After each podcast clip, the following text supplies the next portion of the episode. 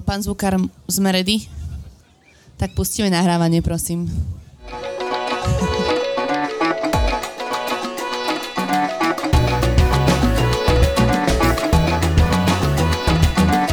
Vítajte vo Všesvet podcaste. Rozhovory o všemožných miestach, všetečných ľuďoch a všelijakých nápadoch a plánoch, ako spoznať svet. Cestujte s nami každý utorok v spolupráci s denníkom SME.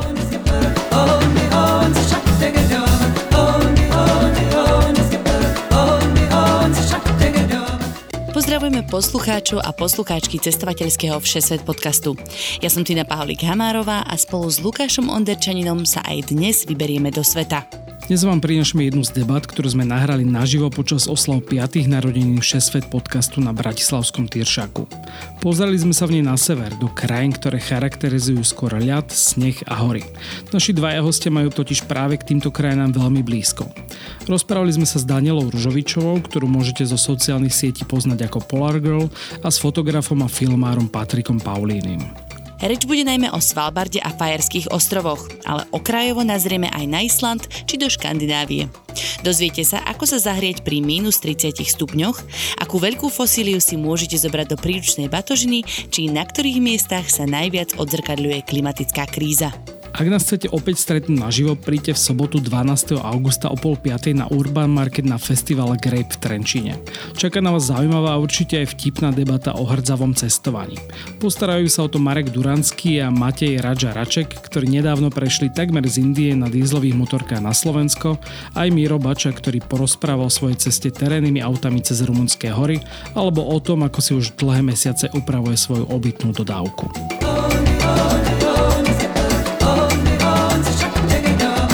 Prinášame vám najpočúvanejšie dovolenkové podcasty.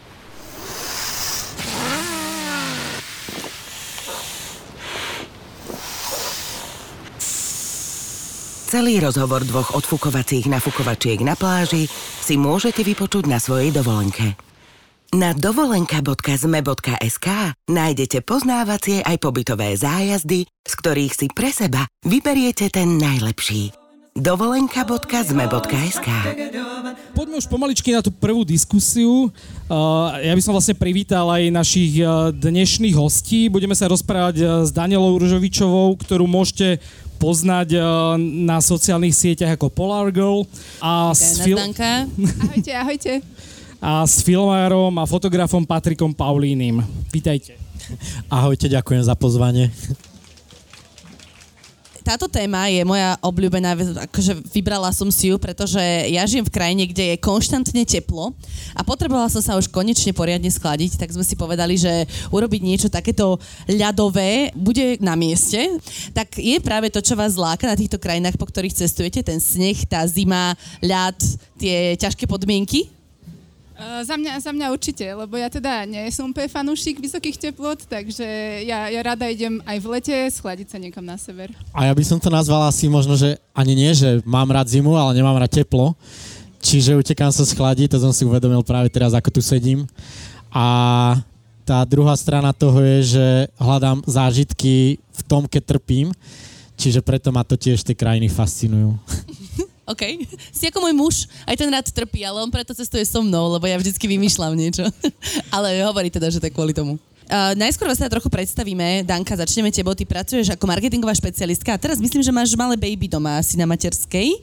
Tak trošku sa predstav, že čo presne robíš a ako vôbec si prišla k tomu, že chodíš po severe.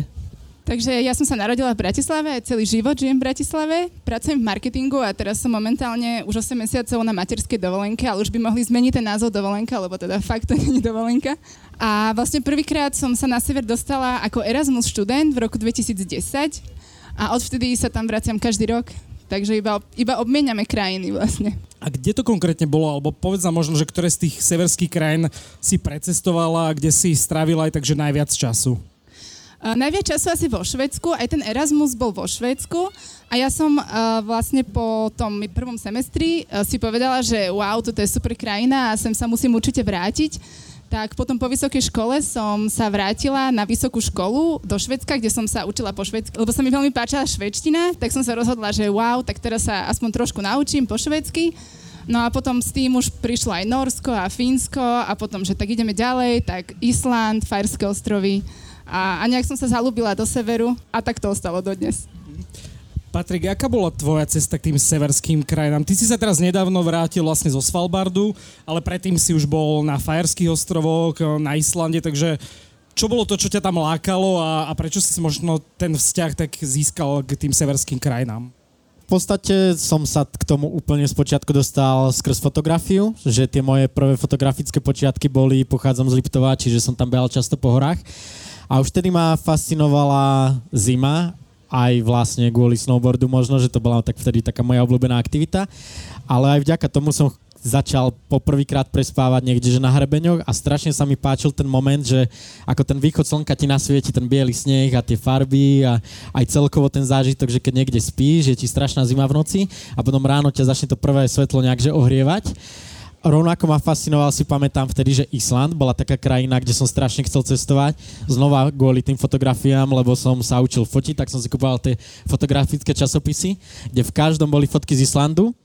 Ale vtedy to bolo ešte strašne drahé, ale nejak sa mi tam potom podarilo dostať, čo vlastne bola moja druhá alebo tretia taká krajina v počiatkoch môjho cestovania, že už nerátam teda nejak dovolenku k moru s rodičmi. A vtedy ma to úplne chytilo, že vtedy som si obľúbil vlastne ten sever, kde sú tie krajiny strašne také dramatické, kde to počasie je strašne fotogenické tým, že sa rýchlo mení a, a nepríjemné. Uh-huh. A čomu sa teraz venuješ, Eba, aby sme predstavili, že čo, čo je tvoja náplň práce teraz, lebo ty si niekoľko dokumentov teraz vydal, čo je podľa mňa veľmi fajn spomenúť, že nechodíš len do zahraničia za prírodou, ale propaguješ aj slovenskú prírodu. No áno, vlastne korona aj mňa dosť ovplyvnila, že predtým som dlhé roky cestoval, čo vlastne v tom období bola náplň mojej práce. A posledné dva roky som robil dokumentárnu sériu o národných parkoch pre es té véčku, ktorá vlastne bola nedávno odvysielaná a teraz sa teším zase do zahraničia. No. Čo skoro? Kedy cestuješ najbližšie? O, dúfam, že v septembri, ale tak zatiaľ nemám nič nakúpené, tak stále iba tak dúfam. Začneme podľa mňa s Svalbardami, pretože teda Špicbergami, prepáčte, ja to tak przním trošku, Špicbergami. A... Možno, možno viete povedať, aký ten názov správne, Ináč, lebo, lebo každý ho používa troška inak. Myslím, že slovenský správne, akože jazykovo sa hovorí Špicbergy, ale neviem, či to je aj akože logicky správne. No z toho, čo ja som si o tom čítala, tak Svalbard je pomenovanie toho súostrovia, tých veľa, veľa ostrovov. A Spitsbergen je ostrov, na ktorom je to hlavné mesto Longyearbyen, takže, ale ľudia tomu hovoria Špicbergy, keď to by asi malo byť, že, že Svalbardské ostrovy, alebo niečo také. Danka, čo teba prvýkrát priviedlo na Svalbard? Bola to teda svadobná cesta v tvojom prípade, takže prečo práve takáto destinácia, asi neúplne typická na svadobnú cestu? Hej, no my sme sa, my sme sa zasnúbili na Faerských ostrovoch, tak sme si povedali, že pôjdeme v tomto duchu, takže svadobnú cestu predsa musíme dať niekam na sever. No a bolo v hre Grónsko a Svalbard, a vyhral to Svalbard, lebo sme vychytali dobré, dobré letenky. Čo je asi základ, keď si ísť človek na Svalbard, tak, tak tá cena leteniek rozhoduje. Patrik, v tvojom prípade si sa tam vlastne dostal aj cez jedného nášho spoločného známeho, ktorý bol aj hosťom u nás vo Všesvet podcaste, cez Roba Vrábela, ktorý v podstate žije striedavo na Antarktíde a, a na Svalbarde, takže bola to tvoja prvá cesta, alebo bol si tam už aj predtým?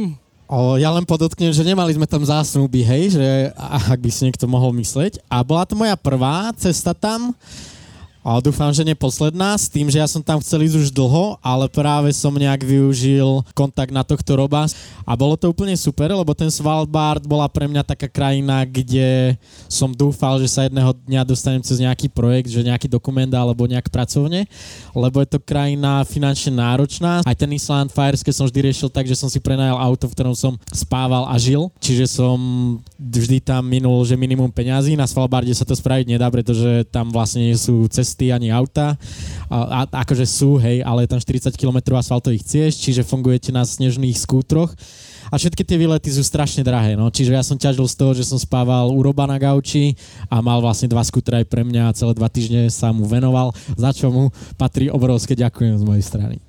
Ja som si našiel niekoľko takých fanfaktov, ktoré boli, myslím, že väčšinou z tvojho blogu, napríklad, že na Svalbarde je v podstate, že zákaz zomrieť a narodiť sa. No, zomrieť, na to prišli tak, že vlastne zistili, že, že, to, že to telo v tej zemi sa nerozloží, lebo, lebo je zamrznutá. A narodiť sa je tiež problém, lebo nemocnica má len sedem lôžok, čiže nie sú pripravení na nejaké komplikácie, čiže všetci chodia tak mesiac a pol pred pôrodom do Norska, väčšinou do Tromso. A ešte aj preto, že asi by to bolo komplikované narodiť sa na území nikoho, lebo vlastne Svalbard oficiálne takto, že patrí Norsku, ale ono je to také autonómne územie a môže tam žiť kto chce. Na Svalbard môže prísť hocikdo z hociakej krajiny sveta a môže tam legálne žiť a pracovať. Ak teda je ekonomicky sebestačný a vie si tam ten život zaplatiť, čo je ťažké. Ale paradoxne ešte napriek tomu, že hovorí, že ťažké sa tam narodiť, tak Svalbard má jednu z najmladších populácií, ako keby asi aj na svete, môžem povedať. Predpokladám, že asi áno. Je tam v hlavnom meste, žije okolo dva a pol tisíc, možno tri tisíc obyvateľov a z toho uh, bolo šesťsto detí v tom roku dvetisícdvadsať, keď sme tam i boli a to boli tri plné škôlky a jedna obrovská základná škola, kde sa vyučovalo v desiatich jazykoch. A v tom meste samotnom uh, žije päťdesiat národností, takže vlastne tam, tam ani norčinu nepočujete na uliciach, tam sa hovorí všelijako. Páčilo by sa ti žiť v takejto multikultúrnej krajine, že či by vás to obidvoch lákalo sa tam presťahovať, keď je to teda jednoduché a otvorené úplne pre každého? Stále zima. Že, čo sa chychutkáš? uh, ja by som tam žiť nešiel nejak dlhodobo, ale určite by som tam šiel na nejaký možno rok aj skúsiť si vlastne tú polárnu noc, že aké to je, lebo je to pre mňa také nepredstaviteľné. Zažil som ten polárny deň a no určite, kľudne zajtra by som sa zobral na nejaký rok, by som tam išiel. A bolo by tam čo robiť? Ja hej, ja. A ak by som mal skúter, tak by som tam mal čo robiť, no. Ja by som tam asi žiť nešla.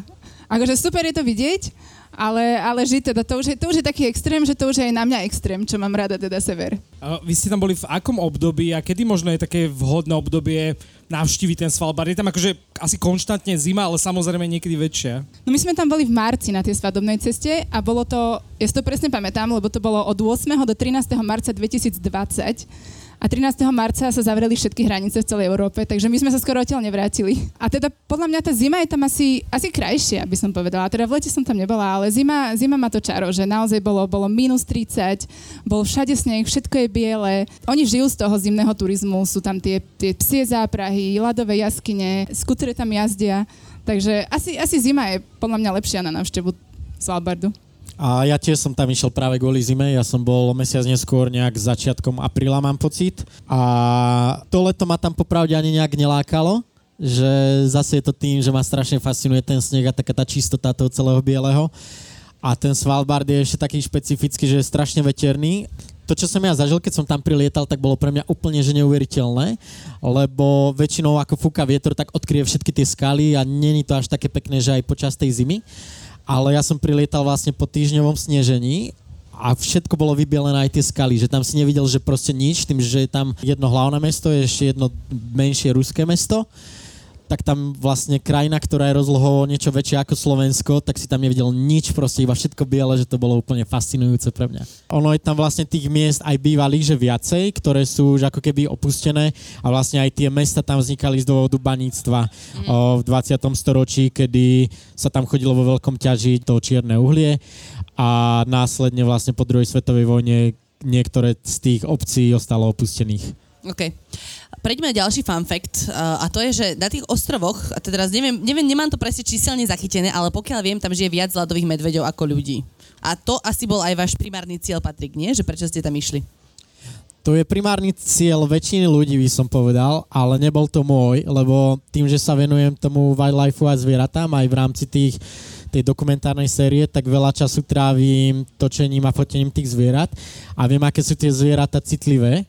A práve aj tie medvede, na nejaké rušenie myslím, a práve tie medvede sú, áno, že ich tam viacej, že sa mi zdá, že tá populácia je odhadovaná na nejakých tri tisíc a v sezóne tá populácia ľudí je nejakých dva a pol tisíc.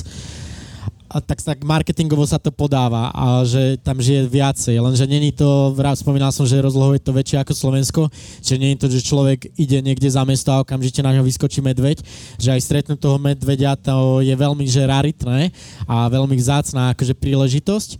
No a tým, že tie medvede aj vplyvom toho oteplovania strácajú tie prírodzené podmienky, majú veľmi náročné podmienky tým pádom na rozmnožovanie alebo nejakú výchovu mláďat, tak ja som bol taký, že mi vôbec nebude vadiť, že keď toho medveďa, medveďa tam neuvidím, že mne sa to nepáči, či už na Slovensku, alebo aj kdekoľvek, že naháňa tie zvieratá pre nejakú svoju fotku, alebo tak, že nejak som to bral tak, že ak sa podarí, tak to bude taká čerešnička, že obrovský zážitok, ale ja som mal skôr nejaké iné zvieratá, ktoré som mal taký, že sem tam vidieť. Mm-hmm. To si nejaké o Austrálii všetci myslia, že keď vystúpiš z lietadla, tak sa ti tajpan zakostie do členku a všetci sa ma to vždy pýtajú, že či sa mi to teda stalo. A tak kde môžeš vidieť polárneho medveďa, keď priletíš do toho mesta hlavného? No, vidíš ho na tej, na tej značke slávnej, pri ktorej sa každý fotí. A tam sme ho teda videli aj my. My sme nemali to šťastie medveďa vidieť. My sme sa vybrali na takú osemhodinovú plavbu, vlastne loďou. Náš cieľ teda bol vidieť toho medveďa. My sme sa na to tešili, že, že, že ho teda možno uvidíme, ale teda nám vysvetlili, že to nie je úplne také jednoduché. A, a na tej lodi bola taká strašná zima, že, že keď si vonku asi dve minúty, tak netužíš po ničom inom, iba, iba ísť dnu a proste ohriať sa a nehľadať akože ďalekohľadom medveďa. Takže, takže my sme ho nevideli. A ono je vlastne paradoxné to, že ľudia majú pocit, že tí medveďov je tam preto veľa, lebo ty musíš ísť aj ozbrojený, pokiaľ ideš mimo to hlavné mesto, pokiaľ viem. Takže museli ste napríklad aj vyjmať nejakú zbraň so sebou? My sme zbraň nemali, ani neviem, či, či turista by dostal zbraň. Boli sme v tom obchode, kde ich predávajú, tam, tam prídeš ako do Teska a vysia tam takto zbrane a náboje. Ale my keď sme išli na, na takú exkurziu, uh, po, teda, po tých cestách, po ktorých sa dalo, tak to bolo s takou malinkou cestovkou a ten sprievodca mal teda zbraň pri sebe v tom aute a keď nás aj niekde vypustil von z toho auta, že tu si pofoťte, tak on tam stál pri nás, ale... Ale to asi skôr možno pre turistov. Vy ste to mali ako? Nosil Robo so sebou stále zbraň? O, nosil, ešte by som doplnil vlastne k tomu medvediu, že kde ho môže zbadať, tak vlastne, že všade. Že hneď na letisku, na Batižinovom páse je medveď, v kostole sú dva medvede, v jednom hoteli je medveď a sú to vlastne tie, ktoré boli zabité potom, ako napadli človeka, lebo ten medveď, ktorý napadne človeka, tak vlastne automaticky musí byť odstránený, čiže medvede sa dajú vidieť, že takto. A fakt sú, že obrovské tie biele. A aj či sme mali zbraň, no prakticky tam máš, že nejaký, neviem, že či to je v zákone, ale vždy, keď vychádzaš, aj tá známa tabula, čo spomínala Danka, tak je vlastne na okrajoch o, toho hlavného mesta Longyearbyen a za ňu vlastne nemôžeš, alebo nemal by si o, vychádzať, že bez zbrane alebo gajda. Že tu zbraň, pokiaľ má zbrojný preukaz, tak si vieš vybaviť a vieš ísť tedy, že bez gajda, ale v prípade, že ak nemáš zbrojný preukaz, tak musíš mať vždy automatický gajda, keď vychádzaš z toho hlavného mesta.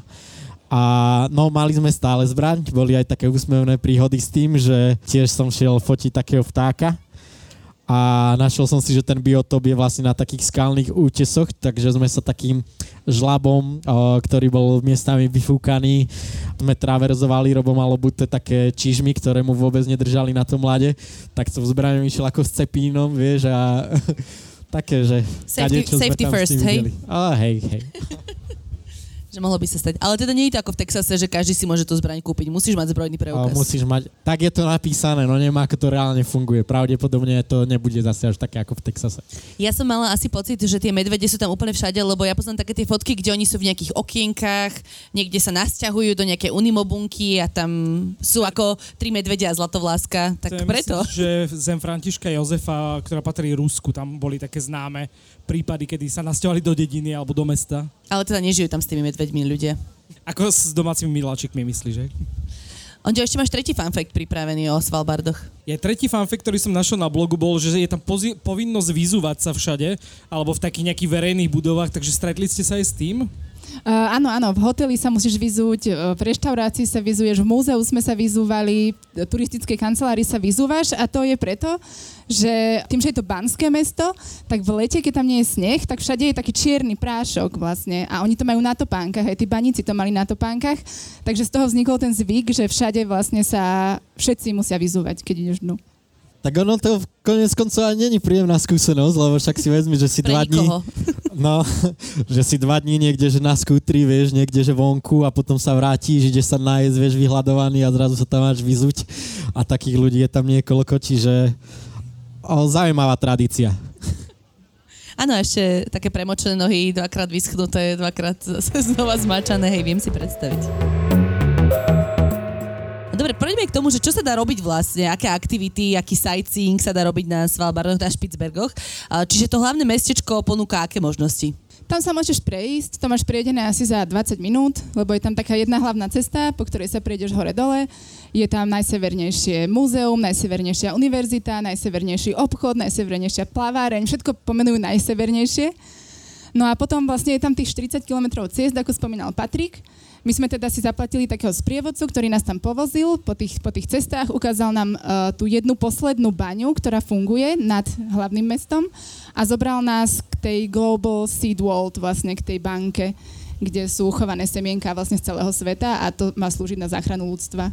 A tam to môžeš čo ochytať, alebo sa na to pozrieť, alebo čo s tým môžeš robiť? Na to sa môžeš len pozrieť zvonka, lebo ona má taký veľmi pekný vchod, vlastne tak, taký trojuholník a ide to vlastne pod zem, ale kto dnu sa ísť vôbec nedá, tam vlastne nikoho nepúšťajú a môžeš sa na to zvonka pozrieť a odfotiť sa pri tom a vlastne byť šťastná, že si to videla. A tí trpaslíci z Gringot banky to tam obstarávajú, nie? uh, áno, tak ty si povedala vlastne aktivity v meste, tak ja môžem povedať, že možno, že za mestom. A ešte zaujímavosťou tej banky je, že není to tam, že len tak, že na krásu, ale reálne už v Sýrii o, počas vojny sa nejaká plodina, že úplne, že vyhubila, nejaká lokálna pšenica, alebo čo, tak práve semiačka z tej banky to tam potom, že oživili na novo o, tieto plodiny. Mňa strašne zaujímalo napríklad aj aktivity, že čo tam robia v, v zime, kedy vlastne sa nedá moc ísť, že za mesto, keďže je tma. A presne ako Danka spomínala, že tam je tá plaváren, tak tam majú že strašne veľa aktivít. No, sú tam dve skupiny ľudí. Jedna tam ide, že pre zárobok, čo je možno, že väčšina. A potom tam chodia nejakí outdooroví nadšenci, hej. Čiže máš tam potom aktivity, že presne, že kajak, polo, lezenie, ktoré sa dá robiť vlastne aj v zime v tých ľadovcových jaskyniach. Samotné snežné skútre, skvelá aktivita, tie spomínané snežné záprahy, lyžovanie, tam je úplne, že fantastické na tých skialpoch. A takéto vlastne tie outdoorové aktivity by som povedal, že tam prekvitajú. Určite. Ale opäť je tam taký problém, že ja to aj tak vravím, že ja v tých medveďoch možno berem aj takú nevýhodu, lebo ja prvé, čo by som spravil, kebyže tam tie medvede nie sú, tak si vezmem, že nejaké lyže a idem na nejaký dvojtýždňový trek tou krajinou, ktorá je úplne že nádherná a práve tie medvede komplikujú takéto veci, že už tam zase potrebuješ ten zbrojný preukaz, zbraň, gajda. Ak nemáš gajda, tak si musíš na noc stávať nejaké ohradníky elektrického okolo stanu. Potrebuješ na to veľa povolení, čiže tie medvede super, ale možno je to tak trocha pre tie ľudské aktivity až tak na škodu, ale tak nemôžeme im tam zase všade liezť, no. Akože udržuje ťa to vyslovene na tom jednom mieste, hej? Áno, áno. A ináč mimo toho hlavného ostrova vieš chodiť akože island hopping? Snežným skútrom sa, myslím, dá chodiť. A potom tou loďou. No my sme sa teda mali doplaviť do toho mesta Pyramiden, čo je také opustené banské mesto, ale tým, že ten fjord bol zamrznutý, tak sme sa tam nedostali. A myslím, že oni sa tam pohybujú skútrami medzi tými ostrovmi. Patrik, ty si bol aj v tom meste Pyramiden. Tak skús nám priblížiť to, lebo je to také, že niektorí to možno prirovnávajú až nejakému Černobylu, že presne opustené mesto. Tak ako som už spomínal, tam tie mestá všetky, aj to hlavné mesto Longyearbyen, aj Pyramiden, aj ten Barentsburg, tak vznikali vlastne kvôli baníctvu. Celé to bolo osídlené z dôvodu baníctva, ktoré tam prekvitalo v dvadsiatom storočí, čo je trocha paradoxné a zaujímavé, že práve na Svalbarde, ďaleko za polárnym kruhom, sa ťaží čierne uhlie, čiže pred niekoľkými milió, stovkami miliónmi rokov tam bol o, nejaký dažďový prales. A to je napríklad tiež zaujímavé, že dodnes tam vieš veľmi ľahko nájsť fosílie tých rastlín. A funguje tam tiež taký fosílny turizmus, že prídeš, nájdeš si tie miesta, kde to vieš nájsť a vieš si to odniesť domov, čo pre mňa bolo až takým šokom. A jediný problém je, že vlastne nemôžeš mať fosíliu väčšiu ako päsť v príručnej batožine, že tam musí ísť už do podpalubia, že to je jediné obmedzenie. To píše sa vo Vizeri a v Ryanairi? Čo čo nemôžeš robiť? Nie, to som, to som nejak našiel na Google, keď som sa bal, že ma zavrú. Za to, že to vlastne berem domov. Čiže áno, vznikali tieto mestá v dvadsiatom storočí, konkrétne Pyramiden vznikol, myslím, že nejaký devätnásťstosedem o, z dôvodu o, teda opäť ťažby čierneho uhlia pod takou horou, ktorá má taký pyramidový tvar, o, preto dostal ten názov, no a prekvitalo to niekedy pred druhou svetovou vojnou, žilo tam nejak cez tisíc obyvateľov a to mesto fungovalo úplne, že sebestačne. Zaujímavosťou tam bolo to, že počas tej polárnej noci mali tam všetko, hej, že mali tam, že kúpalisko, kultúrny dom a po tej druhej svetovej vojne vlastne to už nebolo ekonomicky prospešné a tí ľudia tieto banské mestá väčšinou opustili. Rovnako to bolo aj s Pyramiden a niekedy pred koncom dvadsiateho storočia tak sa rozhodli, že vlastne to skúšia, skúsia rozbehnúť pre turizmus. zrekonštruovali tie budovy. Ročne tam žije, teraz je populácia toho Pyramiden, že nejakých päť ľudí počas tej sezóny, v zime nejakí dvaja ľudia, čo to udržujú. Viete tam ísť, čo aj my sme vlastne spravili, áno, my sme tam šli vlastne na snežných skútroch z toho hlavného mesta, s tým, že tá trasa bola dosť taká komplikovaná, lebo tie niektoré fjordy už boli, nebola tam dostatočná hrúbka toho ľadu, tak sme to obchádzali naokolo, bolo to niekoľko hodín a viete tam ísť vlastne na exkurziu, kedy tam chodíte po tých budovách a je to naozaj podobné ako ten Černobyl, že všetko tam ostalo, že má tú pôvodnú tvár, s tým, že ten ľad to akože udržal veľmi dobre, že sa to nejak proste nezlikvidovalo. Viete tam navštíviť teda tú jedáleň, ktorá bola najnavštevovanejšia, nejaký ten kultúrny dom, kde sme ešte boli škola, škôlka, má to že veľmi zaujímavú atmosféru. Taktiež sa tam ešte veľa chodí vlastne na ľadové medvede, že je to vlastne mesto, ktoré má v okolí veľa fjordov, čo je vlastne biotop toho ľadového medveďa. Aj počas toho, ako sme tam boli my, práve aj v okolí sme tam stretli jedného medveďa, ale práve tam bola aj nejaká veľká filmárska akože crew, ktorý tam natáčal nejaký dokument s medveďmi. Mm-hmm. Mňa by to zaujímalo, aký majú vzťah tí dvaja ľudia, keď sú tam celú zimu spolu, že, že či vychádzajú a tak, že či je to v pohode. A to ma navezuje na poslednú otázku, teda k Svalbardom, že tých dvetisícpäťsto ľudí, alebo koľko ich tam je, nakoľko majú ponorku oni medzi sebou, keď chodia na tú jednu plaváreň, do tej jednej krčmy, predpokladám, um, že či ste sa rozprávali s niekým a tak akože prišli do kontaktu, že aký, aký boli tí ľudia? Akože oni sa zrejme všetci poznajú. My keď sme došli do hotela, tak na recepcii bol jeden Španiel, ktorý keď uvidel, že sme Slováci, takže ahojte. A on, on tu má ešte aj kamarátov na Slovensku. On teda hovoril, že on tu každého pozná a že pozná aj nejakú Slovenku, ktorá tam chvíľku žila, ale že teraz tu už nie je, lebo odišla. A tuším, že hovorila aj o nejakých Čechoch, ktorých poznal. Takže, takže zrejme sa všetci poznajú, ale či majú ponorku, no to ne, neviem. Asi, asi áno. Možno takto ešte na záver, posledná otázka k tomu Svalbardu je taká logistika. Ako sa tam teraz možno najlepšie letí? Ak tam niekto chce akože ísť na návštevu, tak uh, ako ste tam vyleteli? O, cez Norsko, cez Oslo, Tromso a Svalbard. A čo som je bol ja prekvapený, tak ja som čakal nejaké malé lietadlo, že keď som letel na Lofotyra z, z Tromsa, tak to bolo ako taká MHDčka, že malé, ja neviem, pätnásťmiestne lietadlo, mali sme niekoľko medzi pristátí, vždy nám dali že, čokoládku pri každom, tak to bolo výborné a čakal som niečo také, ale normálne, že veľké lietadlo, že to bolo také, že prekvapujúce a späť vlastne bol priamy let, že Svalbard, Oslo. A zatiaľ tam asi nejaké nízkonákladovky veľmi nelietajú teda. Aj keď Norwegian asi nie je veľmi. No, no, to bol Norwegian, ale a ono, nejak prekvapivo, tie ceny nie sú uh, až také rozdielne od napríklad Tromso. Že tá letenka stala rovnako, ako stala do Tromso. Aspoň teda tú, čo sme kupovali my. Ale potom ešte uh, pomerne drahé asi byť tam ako turista, niekde sa ubytovať, jesť to je, tam. To je, to je veľmi drahé. Je tam iba osem hotelov, takže my sme si vybrali ten, ten jeden z tých osem, taký najlacnejší, ktorý bol. A vlastne ten stál dvesto eur na noc s raňajkami. Takže dosť. Dobre, poďme trochu južnejšie, už sa tak uh, trošku odídeme teraz z krajiny väčšného ľadu a snehu. Uh, presunieme sa k Británii a ideme sa pozrieť na stále pomerne chladné Faerské ostrovy. Uh, v mojej predstave ale nie sú už také biele ako Patrikové fotky všetky, ale skôr tam vidím zelené pláne a ovečky. Tak tie Faerské ani nie sú už nejaká že studená krajina, pretože to počasie tam ovplyvňuje podobne ako na Islande golfský prúd. O, ešte by som povedal, že je to teplejšie ako na Islande, že ten sneh je tam aj počas zimy taký veľmi raritný a je to vyslovene, že len pár dní, kedy ten sneh nasneží a okamžite sa roztopí. A áno, sú tam ovečky, že zase podobne ako na Svalbarde medvede, tak tu marketingovo to funguje, že viacej oviec ako obyvateľov a všetko stavajú na tých ovciach, že dokonca aj Google Earth spravil s Faerskými takú kampaň, že vytvorili, že Google Ship View, že dali tie tristošesťdesiat stupňové kamery na ovce a popreháňali ich a viete si pozrieť vlastne tie tristošesťdesiat stupňové fotky s ovčím chrbátom niekde vnútrozemia. Ale, ale asi je to pravda, lebo my sme vystúpili z lietadla, vyšli sme z letiskovej haly a tam sa po ulici, po parkovisku prechádzali tri malé ovečky. A my, že to ich tam asi niekto vypustil, keď prišlo lietadlo, aby sa akože potešili turisti, ale zrejme nie, lebo naozaj boli úplne všade.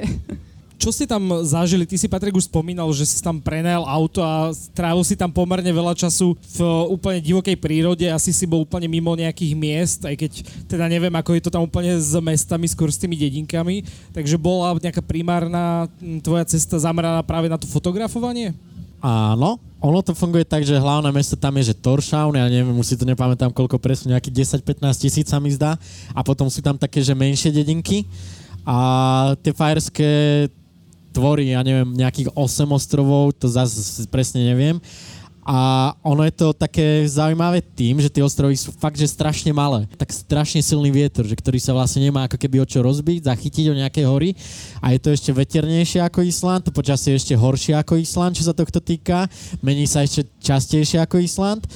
A ja paradoxne, keď som tam bol prvýkrát, tak tie Faerské sa mi až tak nepáčili, boli sme tam vtedy viacerí a presne sme chodili po tých pamiatkách, že tie tradičné dedinky, kostoly, hlavné mesto a tak.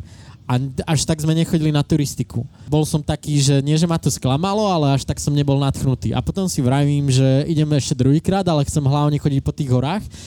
Kedy som išiel, že autom zo Slovenska. A bolo to také väčšie osobné auto, ktoré som si prerobil ako keby na taký kemper. A išiel som trajektom a vlastne mesiac som v ňom žil. A chodil vlastne iba do tých hôr. Ono je to aj výhoda tých fajerských, že nerozprávam zase veľa.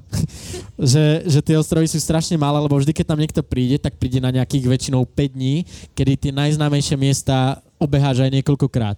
Ale keď už ideš do, do tej prírody, do tých hôr, tak aj ten mesiac, že kľudne by som tam trávil aj viacej času, že pochodil som to všetko to vnútrozemie, že aj viackrát a tie túry sú, nezdá sa to, že tie hory nie sú nejaké vysoké, ale vzhľadom na to počasie je to naozaj vyčerpávajúce. Ako som spomínal, rád trpím, rád, sa, rád som, keď sa preženie cez mňa nejaká tá krúpová búrka, vietor a sneh, a čiže ja som si tam strašne užíval na tých horách. To keď si vymenoval všetko zlé, čo tam je, tak si hovorím, že aha, už tomu rozumiem, prečo sa tam chodí. Tak ale prejdeme si tie uh, bežné štandardné pamiatky, ktoré tam teda sa dajú vidieť. Danka, ty si čo videla na fajerských? Uh, my sme dali teda také tie, také tie túry, čo dáva asi každý k tomu jazeru Sorvák Bátn. Neviem, či som to dobre povedala. To je také vlastne krásne veľké jazero, ktoré je na útese nad morom a pada z neho vodopád priamo do mora. Potom je tam taká, že prščarodejnice, to je taká krásna skala v tvare takého prsta vystrčeného. Potom také, akože skôr také malé hajky, že také, také, také dohodiny, že my sme viac nedávali, ale že čo chcem povedať, že na fajerských sa určite oplatí a je super, je, že vlastne tam je vrtuľník ako MHDčka. Že vlastne vy viete ísť z ostrova na ostrov vrtuľníkom. Nás to stalo dvadsaťdeväť eur a leteli sme asi, asi pätnásť minút z jedného ostrova na druhý.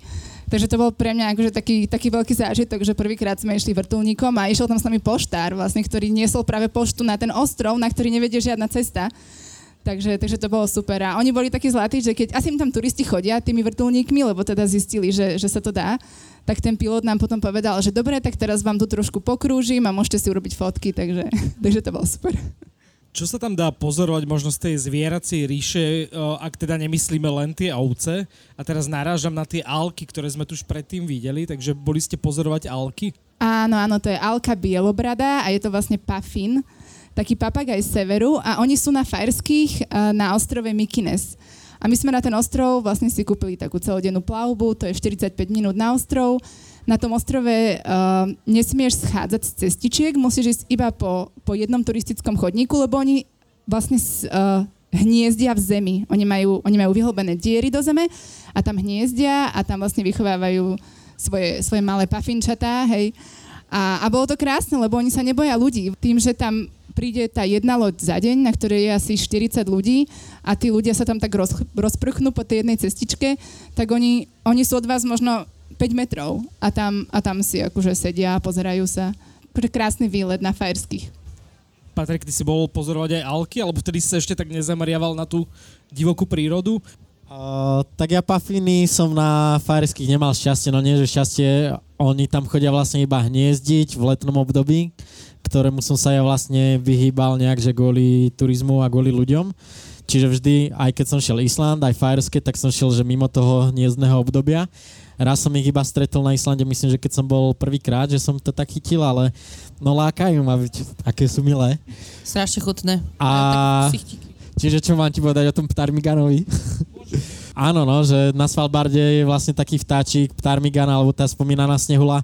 A to sme sa k tomu nedostali, ale to bol pre mňa taký sen, že väčší, možno ako ten ľadový medveď, lebo je to ako keby taký lokálny bratranec svalbardský alebo arktický nášho tetrova holňaka, čo na našom území vlastne je na pokraji vyhnutia rovnako ako tetrohlucháň.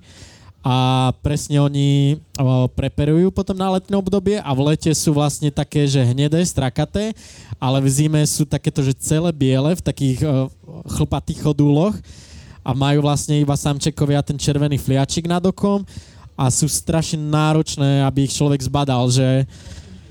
Ináč ako... áno. Tu je to, na tej fotke to ukazujeme teraz, ale je to, že biele, biele, nič a taká červená hlavička a nožičky dve. A že aj keď som vravel, že keď sme šli, že prvýkrát za nimi, tým ľadovým žlabom s tým Robom, kde vlastne používal tú zbráň ako cepín, tak potom som ich, že ako sme sa priblížili do biotopu, tak už sme zbadali, že nejaké vystúpané kroky, potom hovienka, tak už som vedel, že niekde budú. Potom som ich zbadal, videl som tam tri, vybral som si foťák a už som ich nevidel proste, že, že vedel som presne, kde sú, ale jednoducho som ich fakt že nevidel, čiže to maskovanie funguje dokonale. Mm-hmm. Vráťme sa teda na Faerské ostrovy. Ty si tak naznačil, prepač, nie, že by som ťa chcela úplne zrušiť, ale teda od vtáčikov späť k iným vtáčikom. Na Faerských ostrovoch teda tá letná alebo hlavná sezóna je niekedy v lete, vtedy sa tam najviac, ja neviem, oplatí chodiť, alebo je to najpríjemnejšie asi pre turizmus? Uh, my sme boli v máji. A teda podľa mňa najkrajšie je asi, asi jara, jeseň, možno sa tomu letu trošku vyhnúť, lebo tam je to naozaj drahé a je tam veľa turistov a tiež tam je akože má, málo možnosť ubytovania, takže, takže ja by som možno išla na jar. Môžeš kľudne povedať, aké sú možnosti ubytovania teda v tomto prípade? No my sme mali taký krásny faerský domček drevený, taký, čo mal tuším ešte aj na streche trávu, oni vlastne majú tie domčeky s trávou na streche kvôli nejakej izolácii alebo, a myslím, že to je kvôli izolácii a to bolo, to bolo krásne, no. Áno, a kvôli vetru. A ešte vlastne poviem, že tam je veľmi ťažké si požičať, požičať auto, lebo tých požičovní je tam veľmi málo. Vlastne už tie najväčšie, ktoré sú na letisku, boli, boli všetky vybukované a my sme mali letenky, ubytovanie a nemali sme auto. A teraz, čo tam budeme robiť? Tak som našla na Facebooku, myslím, lokálnu autopožičovňu jedného pána, ktorý uh, mi len napísal správu na Facebooku, že, že dobre, že mám pre vás auto a počkám vás na letisku. A nemala som vôbec nič, ani žiadne potvrdenie, ani žiadny depozit, ani nič. A my, že to, to snad tam bude, keď tam prídeme. Tak sme prišli na letisko, vystúpili sme pred halou, nás čakal naozaj taký fajerský pán s takým malým autičkom. My sme nastúpili, on nám naložil kufre a hovorí, že, že ešte ma prosím hoďte domov, lebo to bolo jeho auto, ktoré nám vlastne, vlastne požičiaval. A vlastne odviezol nás domov k sebe, čo bolo naozaj asi, asi desať minút. A vybral si z toho auta svoje veci, dal nám kľúče, papiere. Povedal, že chodte, že na týždeň je vaše. A oni vlastne na Faerských ostrovoch lovia veľryby ešte dodnes, čo je taký nie, nie pekný zvyk. Ale oni sú na to zrejme veľmi pyšní, lebo to bolo zrovna v máji, keď, keď bola tá udalosť toho lovu veľryb a ona chcela si potešiť a ukázať nám ich zvyky, tak nám ešte hovorí, že poďte, poďte, že ukážem vám niečo. A otvoril garáž, odtiaľ sa vyvalila krv a tam bola rozporcovaná veľryba celá. Ale on bol na to taký hrdý, on, že toto budeme mať na celú zimu, že to je výborné mesko, že no, bol veľmi hrdý na to, ale teda bolo to také skôr, skôr smutné, no. Také hororové by som povedala. A keď povieš, že taký fajerský pán pre nás prišiel, tak ako si mám predstavať takého fajerského pána? Myslím, že bol ako my, akože vyzeral, tak to ne, neviem, bol, bol, úplne, bol úplne normálny. Ani by som ho nespoznala, keby tu teraz sedel. Ale poďme sa možno ešte troška porozprávať o takej tej logistike toho, ako fungovať v takýchto krajinách. Máte nejaké špeciálne tipy na to, ako sa zahriať a, a správne obliec v tejto zime?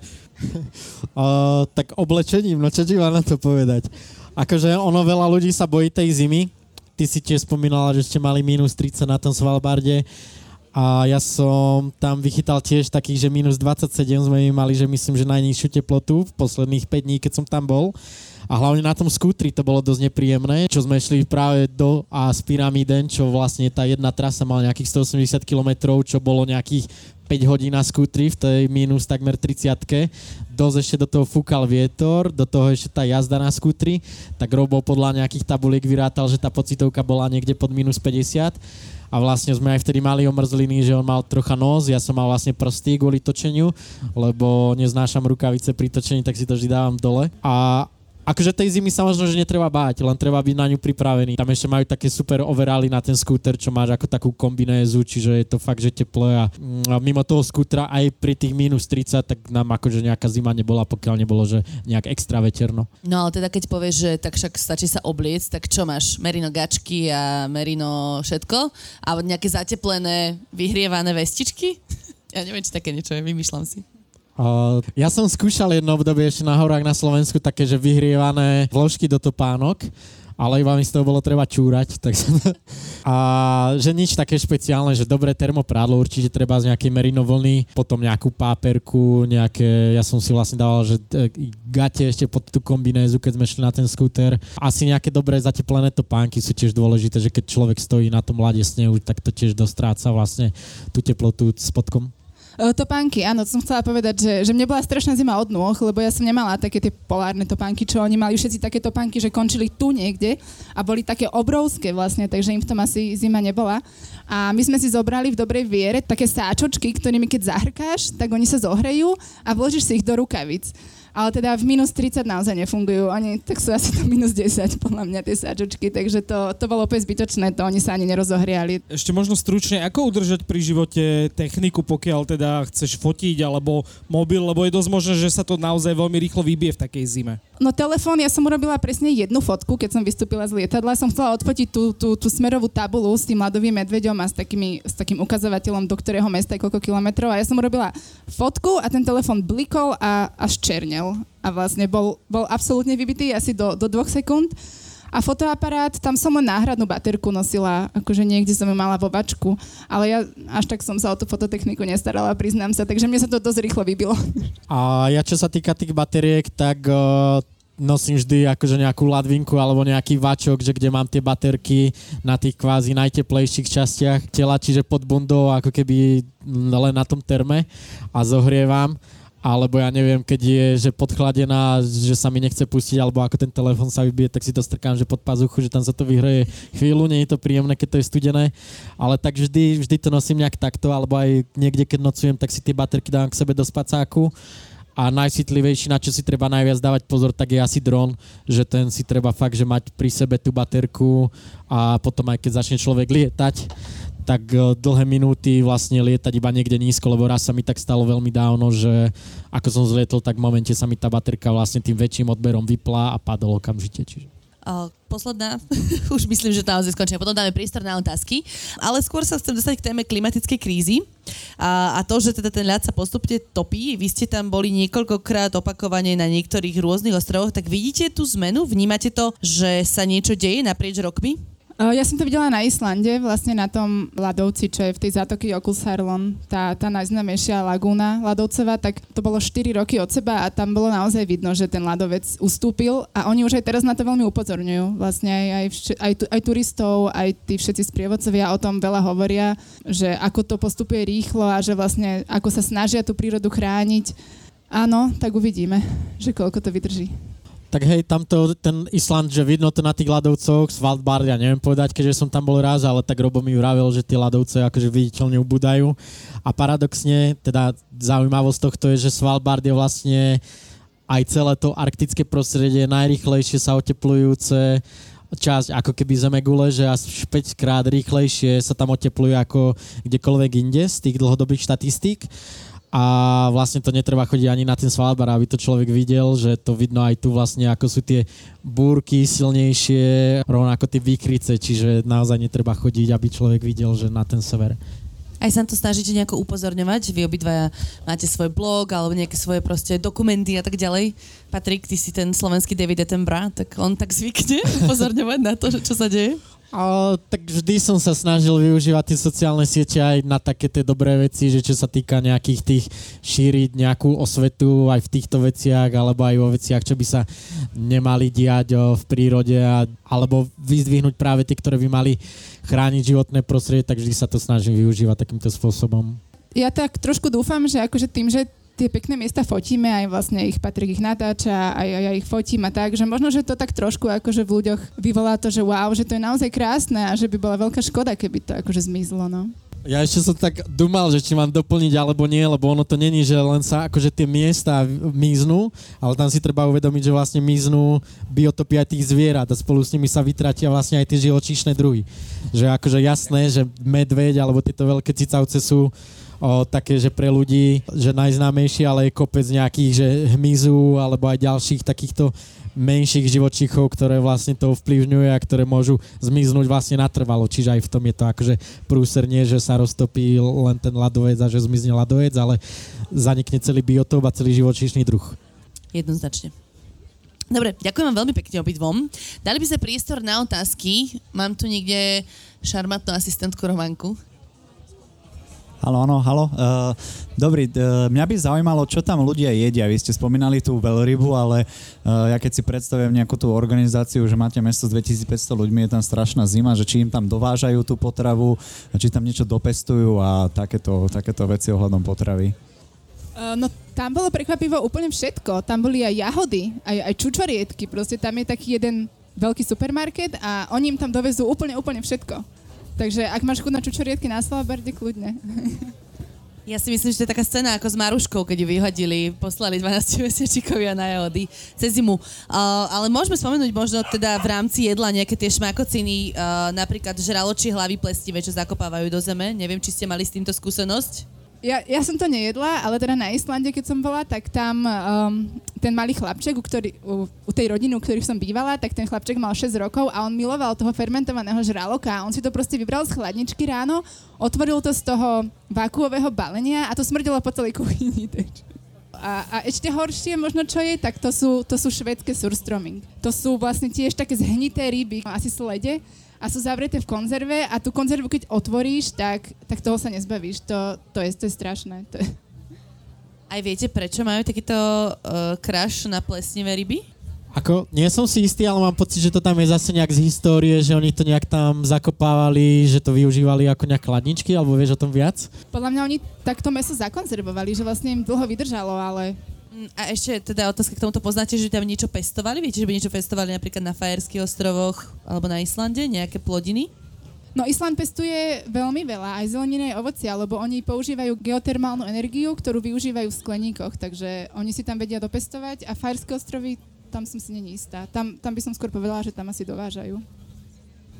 Ja by som ešte doplnil aj k Svalbardu, aj k tým fajerským, že začnem Svalbardom, lebo fajerské možno budú trocha dlhšie.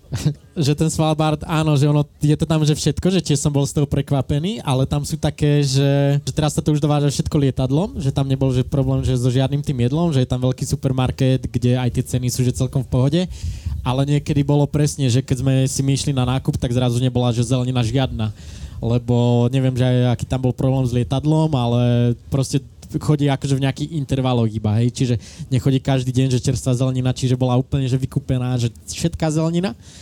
A k tým fajerským ešte by som aj na margo vlastne tej veľryby chcel povedať, že to je ten ich tradičný lov, uh, grind sa tuším volá, a ono veľa ľudí to akože tak zdieľa, že ono to vyzerá hrôzo strašne, lebo to sú stovky tých delfínov alebo kosatiek, ktoré sa tam zabíjajú a celá tá zátoka je krvavá. A nie som toho zastanca, ani to nechcem nejak že obhajovať, lenže tam si podľa mňa treba uvedomiť, že tam sa nedá že nič dopestovať, že myslím, že jediná plodina, ktorá sa tam dá vypestovať sú zemiaky, čiže tie ryby a tieto veľryby sú ich jediný zdroj. A presne, že bude to mať na celú zimu, tak keď som sa o tom snažil si niečo načítať, aj čím sa akože to obhajujú alebo tak, tak nejakých deväťdesiatsedem alebo deväťdesiatosem percent tej veľryby dokážu oni akože zúročiť, dajú to do nemocníc a že není to niečo, čo by robili pre svoje potešenie, ale je to pre nich taká, že obživa. Čiže akože vrajím, neobhajujem to, ale rovnaké veci sa dejú aj u nás, že s prasatami, hej, so všetkým a ideme sa starať do nich a robiť tam dokumenty, že ako s tým treba skoncovať. Tak ďakujem veľmi pekne, Danka, Patrik, za túto diskusiu. Uh, celkom fajn sme sa schladili a ja by som týmto pádom teraz dala takú krátku päťminútovú cik pauzu a piv pauzu. Ak chcete, zoberte si ďalší drink, osviežte sa a my si zatiaľ urobíme setup na ďalšiu diskusiu s našimi ďalšími hostiami. Ďakujem, ďakujem pekne, pekne a potlesk patrí Patrikovi a Danke.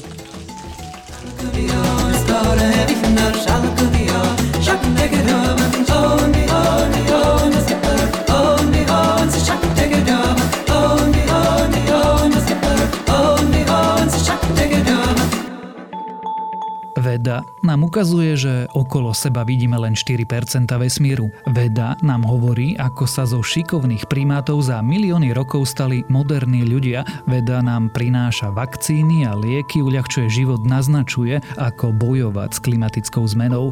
Ja som Tomáš Prokopčák a vedu milujem.